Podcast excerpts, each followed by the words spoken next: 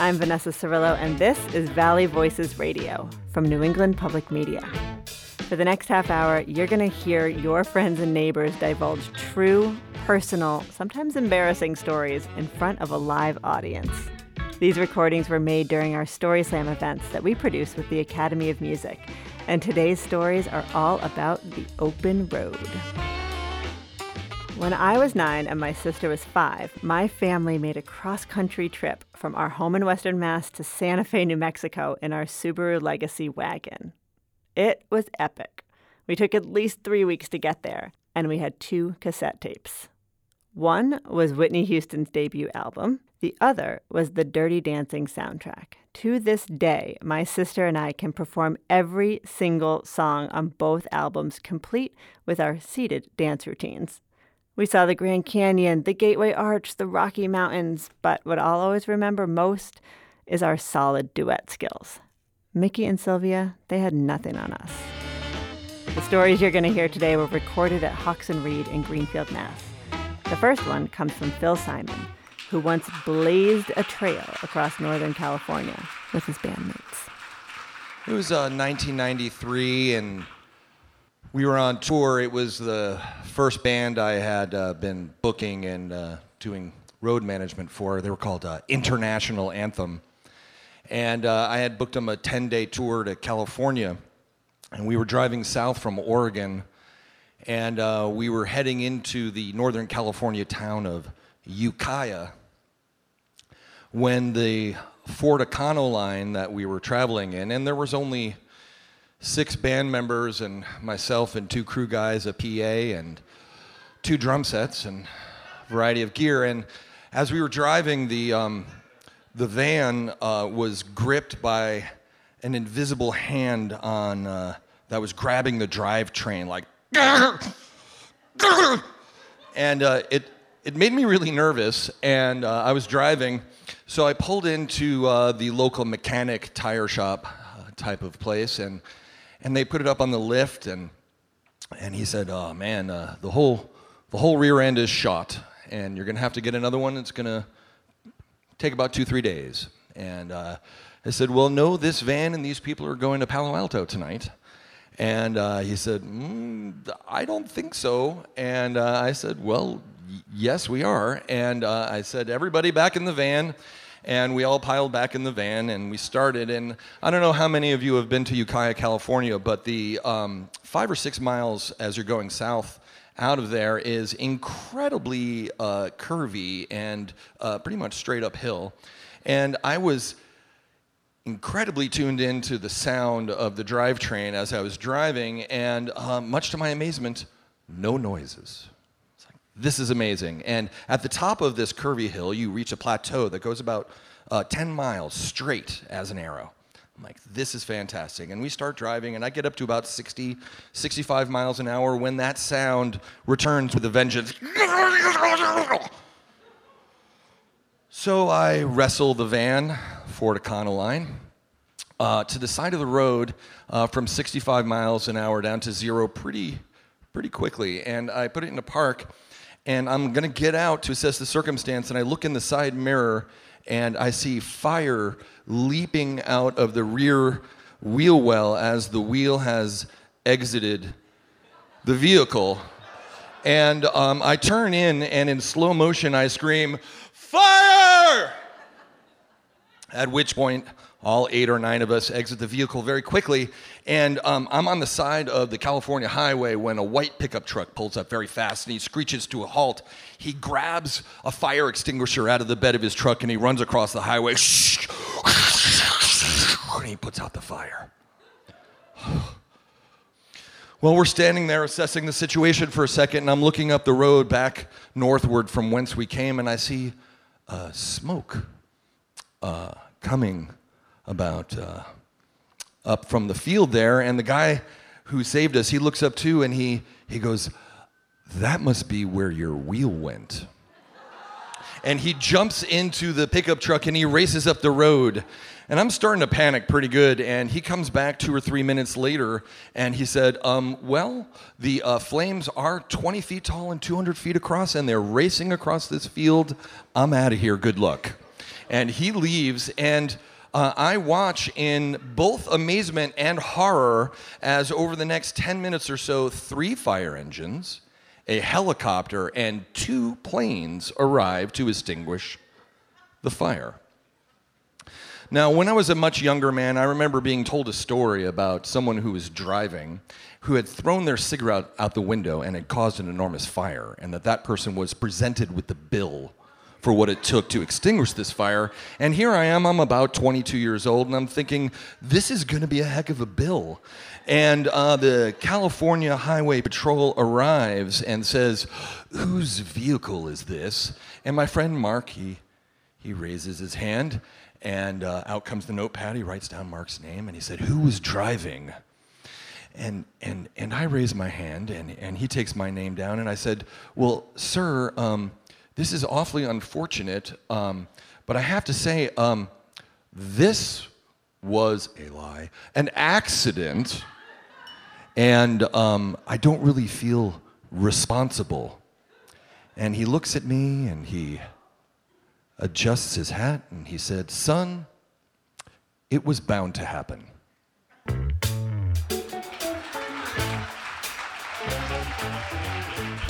Despite almost burning it all down, Phil's career was also bound to happen.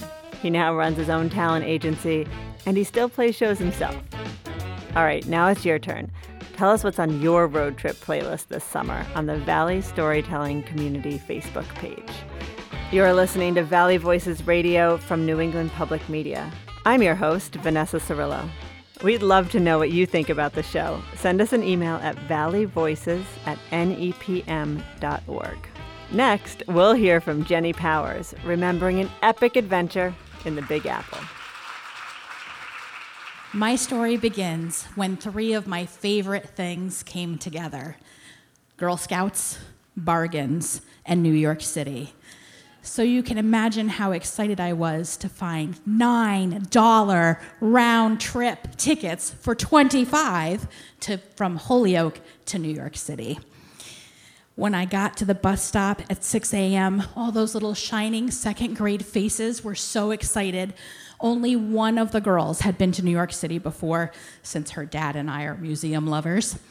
And of course, we had a few chaperones and other girls, older girls, tagging along with us.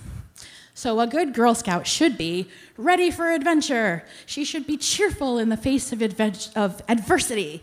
And we arrived, got off the bus, onto the subway to our first stop, which was the Girl Scouts National Headquarters right on Fifth Avenue. You could see vintage uniforms, the original Girl Scout cookie boxes and you could pick up a phone and you could hear how Juliette Gordon Low started the organization in 1912 in Savannah, Georgia.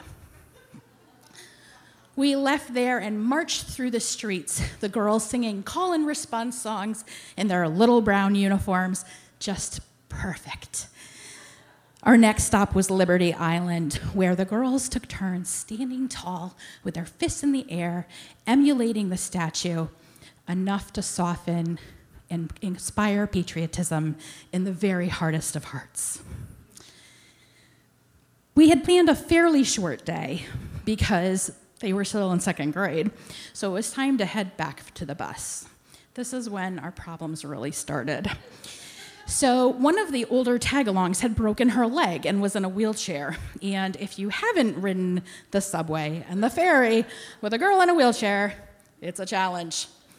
Then we also hadn't planned to stop at Ellis Island, but we didn't realize how long it would take for all of those passengers to get off the ferry there, and then all of those people to get on the ferry there. So by the time we were getting closer to that subway station to get back to the bus stop, we thought, okay, let's hustle. We hustled those girls down to the South Street station, got them all in the subway, and then we sat, we sat, subways run on a schedule, and this one wasn't leaving till it was time.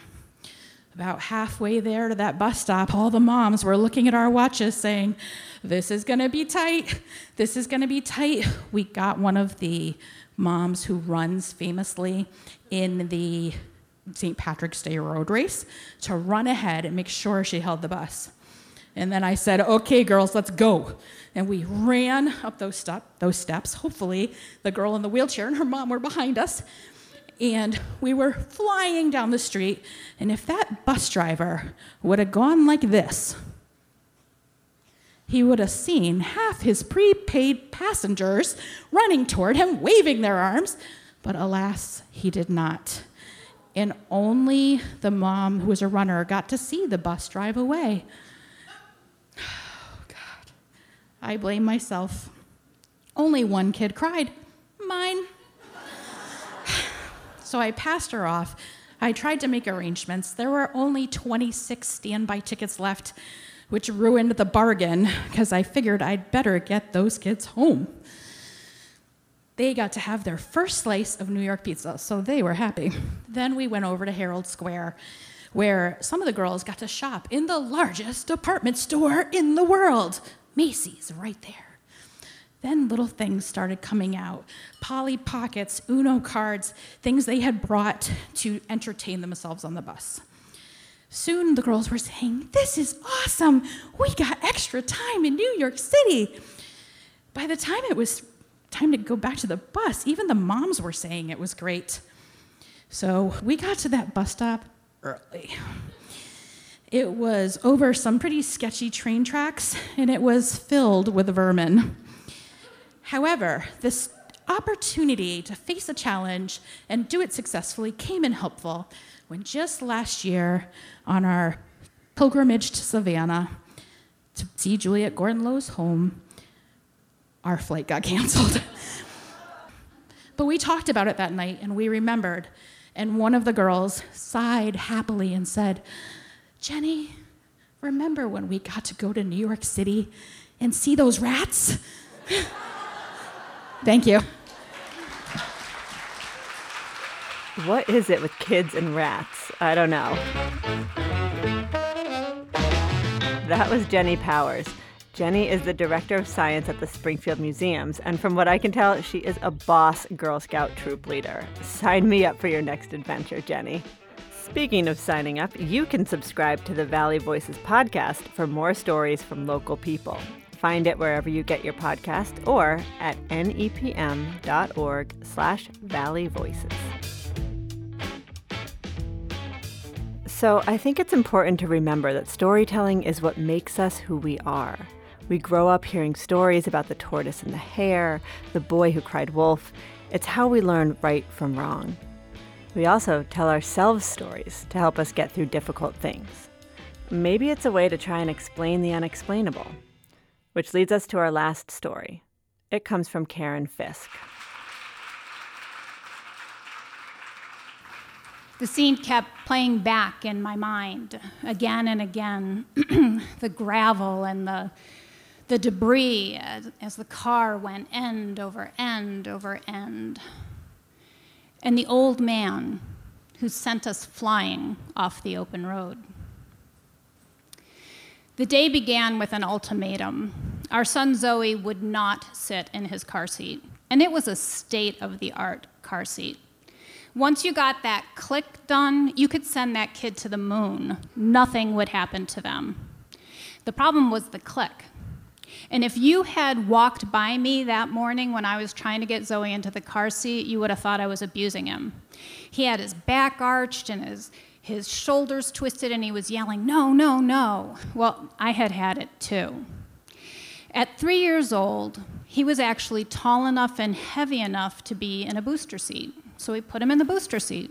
We clicked up the seat belts, and we were on our way. We were going to a toy wooden boat workshop.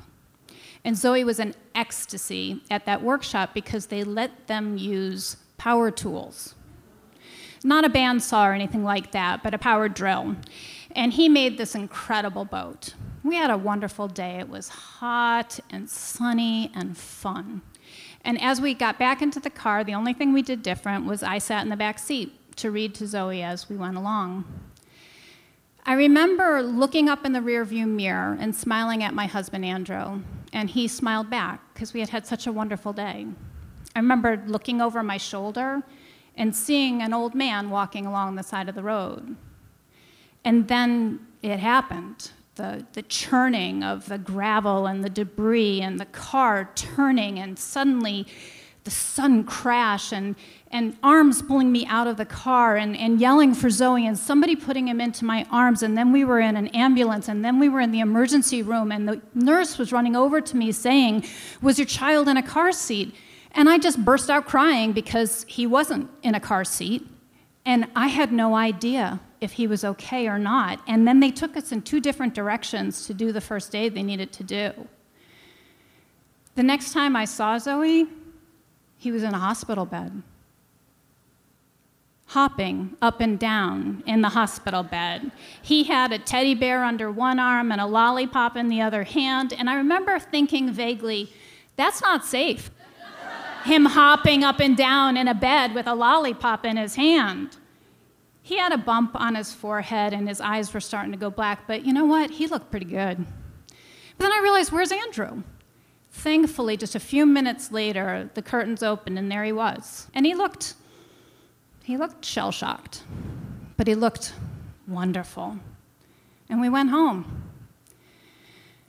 And in the next days, I just kept going through that accident. It was so scary. It was so awful. And I think I just needed somebody to blame. And I thought about that old man. I thought, he was some sort of devil. He was a demon who had cursed us and sent us off the road. That's what happened. Just about that time, our landlord stopped by. We lived in a small town, and he had heard what had happened. And as soon as he affirmed that we were okay, he pointed to the ceiling. Above us, there was a young woman who had a little boy. All summer long, I had been trying to make friends with her. The two kids were the same age. I thought they'd have fun together. But she never let me catch her eye. She was sort of a little vacant, really. And the boy kind of trailed along behind her. I, I actually never saw them engage with each other. It was very strange. He pointed up at the ceiling and he said, You know, they were in an accident too when she was pregnant with him. She walked away, but the little boy and the little girl who she was babysitting were killed. Yeah. Everything changed in my mind when I heard that. I thought, oh my, we could have killed somebody. We could have hit another car. We could have hit that old man. And suddenly that man was not a demon at all. If he was anything, he was an angel because nobody died that day. Nobody was killed everybody was okay. Thank God.